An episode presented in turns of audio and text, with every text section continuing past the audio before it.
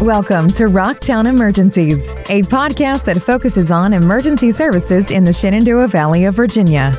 It includes law enforcement, fire departments, rescue squads, volunteer and career, and others throughout the emergency services industry. Now, here's your host, Paul Helmuth. In this episode, I talk with Chief Ian Bennett of the Harrisonburg Fire Department. Last week was the 2019 Firefighter Safety Stand Down with the theme Firefighter Cancer. This week, we talk with Chief Bennett about how his department has put policies in place to help decrease the exposures to carcinogens and also about how the laws affect benefits for firefighters related to occupational exposure. I'm here with Chief Ian Bennett with the Harrisonburg Fire Department, and we are at the end of Safety Stand Down Week, and the focus this year has been on firefighter cancer. So, what has the Harrisonburg Fire Department done to help educate their staff and work towards decreasing a firefighter's exposure to cancer? Well, cancer has just really hit the horizon probably in the last five to 10 years. Uh, I think we just started to realize what we're exposed to on a, on a daily basis is creating such a, a problem and an exponential rate of uh, cancer in, in firefighters. So we looked uh, a couple years ago, we looked at best practices around the country and developed a policy. And let me back up before that. We've been doing firefighter physicals for 30 plus years. Uh, OSHA for part of the hazardous materials, and then the NFPA standard 1582. Uh, we adopted those physicals. So, and we constantly look at new tests. Um, our administrative officer uh, administers our, our program, and constantly looking at new t- tests that may be available to, to look at uh, all kinds of diseases, including cancer. Um, but on the uh, cancer specific policy, we've looked at there's that, that goes a couple different routes. One is uh, on the scene of a fire. We look at uh, once they're exposed to uh, these toxins, we have a pretty detailed procedure of when they come out of a decontamination procedure. Uh, they get uh, fans and they get washed down, um, they get their gear taken off, and then that gear is out of service. We don't allow them to put it back on to get exposed. Uh, it goes in some bags and taken back to the station and get washed, and their spare gear is utilized for the remainder of the shift. In addition, they wipe down uh, any exposed body parts. Uh, they go back and have to take a shower immediately. So we're doing as much as we can to reduce the exposure time of those carcinogens. Every person has a second set of gear. We've been fortunate for years that uh, every firefighter has two sets of gear. So when one's exposed, that can literally be taken completely out of service, gone to get washed, and the second set of gear is put in service uh, to eliminate that exposure some more. Luckily, you're using older gear as that secondary gear, but that's not a cheap expense, and not a lot of departments can afford that. So that that's very very beneficial for them to have that option in the middle of the sw- shift to switch out to that secondary gear. Absolutely, you know you're looking at twenty five hundred, uh, twenty two, twenty five hundred dollars a set of gear. Um, we're very fortunate the city. Uh, recognizes the hazard and for years has provided the, the funds to be able to provide the second set of gear. You do a lot of work with the National Fallen Firefighters Association and a lot of work with um, uh, survivor benefits and things like that, and all of that related to the heart and lung bill, which incorporates cancer. Not every cancer that a firefighter can be exposed to is incorporated currently into that bill, correct? That's correct. In the state of Virginia, now each state's different. Um, so, on the state side, all 50 states have different policies on uh, how they recognize cancer. So, for state, there's state of Virginia, there are Commonwealth of Virginia, there are seven cancers that are recognized that would fall under workers' comp, and any other type of cancer is not recognized um, for for state presumption. Uh, in addition, on the federal side, uh, the public safety officer's benefit does not recognize any occupational diseases. So at this point, um, cancer is not recognized at all to be considered for the PSOB benefit. What can people do to help work towards improving that? Uh, legislation. That's it. Contacting congressmen, senators, that kind of stuff, and voicing their opinion. We're working hard with the Fallen Firefighters Foundation to, to try and get that changed. Um, the National Fallen Firefighters Foundation has actually changed their procedure on recognizing cancer. Now, that's not related, obviously, to the PSOB benefit. But starting uh, January 1st, 2018, so this Memorial Weekend in 2019 will be the first that we recognize uh, firefighters that died line of duty of cancer where they were recognized in that state. So if the state recognized it as a line of duty death and was awarded the, the their benefit, then it'll be recognized. For example, uh, one real close to home, obviously, Captain Anthony Wessel for Rockingham County. uh, died of cancer, and he was recognized by the state and was given the line of duty benefit. So he will be recognized at the Fallen Firefighters Memorial uh, this October. I think a lot of people have been touched, especially locally, between Captain Wetzel and other people who've experienced cancer. What other steps have you taken within the department based on policies to help limit exposures to toxins in general? One of the main ones is for years, uh, you know, we wear our self-contained breathing apparatus, and the general rule was as soon as the fire was out, you ran a meter through there, and as long as the oxygen levels and the carbon monoxide levels were at acceptables, you took your air packs off because of heat, because of uh, the extra weight, and you did your overhaul, basically tearing the walls out and making sure all the hot spots were done, all that kind of stuff. Um, we've redone our entire self-contained breathing apparatus process where you keep that air pack on the entire time because those carcinogens are never they're never done off gassing. Uh, during that. Although the carbon monoxide and the oxygen levels may be acceptable, uh, they're still off gassing. Uh, so we've changed that procedure so you wear air pack through the entire process and hopefully eliminate or uh, significantly reduce the exposure to those uh, materials you know, we talk about structure fires and we're talking about deconning after the fact and keeping it on. What else can they do to help keep themselves aware of what they're being exposed to? I'd say just uh, monitoring situation.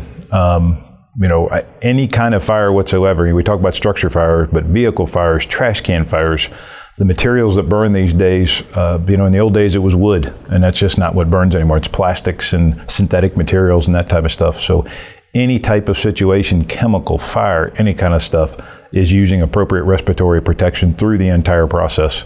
Uh, to eliminate any kind of exposure to that. You know, we, we, you talked about other kinds of fires. You know, often people would think of if you're outside the building, why do you need an SCBA? But you talk about those toxins. Think about all those car fires. Back in the old days, they didn't wear SCBAs when they fought a car fire. You know, but that's important because of all those extra toxins that you have coming off that. So that's a, a change in process that you've seen over the last 50 years. Absolutely. And you think about some of the larger fires, I guess one comes to mind is Valley Pool and Spa. Um, every single person was in an air pack uh, that was in a certain radius of there. Now, of course, it was a lot to do with the chemicals, uh, but that thought process of if there's smoke, if there's chemicals, you should be in an air pack. So that you're exactly right. Just the fact you're not inside the structure actively fighting fire does not necessarily mean you're not exposed to some type of carcinogen or some kind of toxin.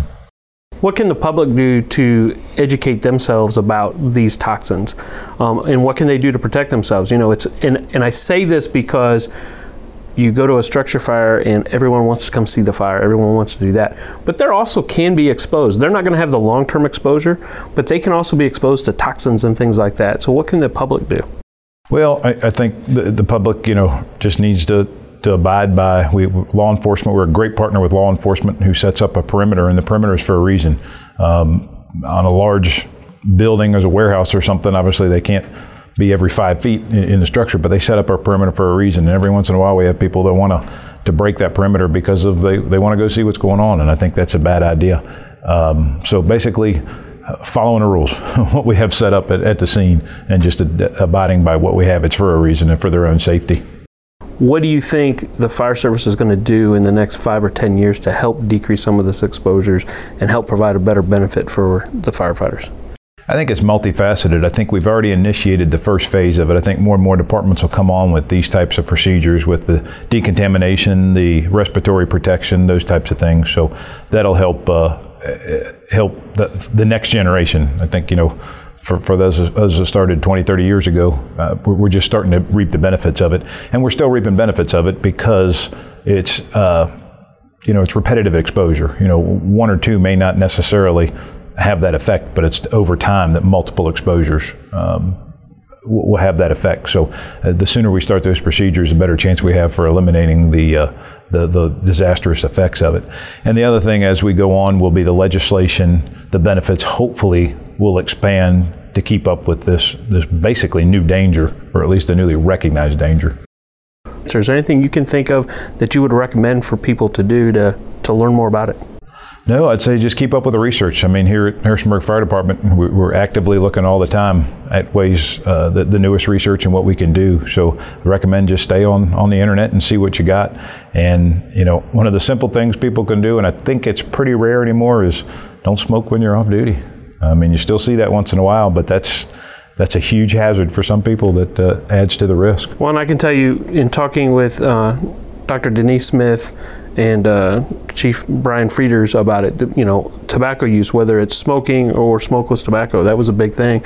Um, Dr. Smith really talked about the fact that firefighters need to live a healthy life. It includes healthy diet, it includes exercise. She gave wonderful numbers and I realized this was only a week ago, but I did the interview like three weeks ago. That um, you know, just by doing daily exercise, you decreased your risk by 50%, and that's a huge number. Agreed, and, and I think you know we're starting to realize the, the effects of exercise, the, the whole wellness component, not just exercise, but the entire the nutrition, uh, the mental health part, the entire wellness component. I think is huge to, to help with that. Agreed. Well, and going with that, what is has the Harrisonburg Fire Department done when it comes to health and fitness, not just cancer specifically, but health and fitness? We've really taken an aggressive approach on on the fitness. We um, couple years ago got with the IA International Association of Fire Chiefs and International Association of Firefighters has a peer fitness program, um, and we got a grant uh, to train multiple personnel uh, in the department to be peer fitness trainers. So they help our personnel stay in shape, um, provide guidance on you know proper not only exercise but nutrition techniques, that kind of stuff. And then from the mental health side, in the last year, year and a half, um, we're very fortunate. One of our firefighters, Master Firefighter Ben Thompson, and his wife uh, have a company that helps with uh, mental health, and they've been very active in starting a peer fitness or a peer support program for. We have a peer support team. About 12, 14 personnel in the department are peer support personnel and if somebody's having a bad day, they're just looking out for people. Um, we use the stress first aid model, which is basically looking out for each other. And they're people they can talk to. They look out to make sure everybody's okay. And it's been used quite a bit. Uh, firefighters undergo a lot of stress on a daily basis with the types of calls they run and the type of activities they're involved in. And it's cumulative over time. It's not necessarily one incident, it's multiple incidents over a period of time. So uh, we're, we're trying to be on the forefront of both the exercise, nutrition, mental health, the entire uh, fitness and wellness package. All right. Well, thank you, Chief Bennett, for spending time with me. Thank you very much. I want to thank Chief Ian Bennett of the Harrisonburg Fire Department for talking with me. Firefighter Safety Stand Down is done every June, and you can learn more at their website at safetystanddown.org. I'll also put a link in the description to the Harrisonburg Fire Department's Safety Stand Down packet. You can also learn more about the National Fallen Firefighters Foundation at firehero.org. If you liked the episode, don't forget to hit the like button and subscribe so you know when the next episode drops. In the next episode, we'll be talking with retiring James Madison University Police Chief Lee Shifflett. Until next time, have a safe week. Thank you for listening to Rocktown Emergencies, a podcast focused on emergency services in the Shenandoah Valley of Virginia. You can follow Rocktown Emergencies on Facebook, Twitter, and Instagram. You can find the podcast on most of your favorite podcast apps. If you want to email Paul, you can email him at paul at rocktownemergencies.com. Join us next time for Rocktown Emergencies and have a safe week.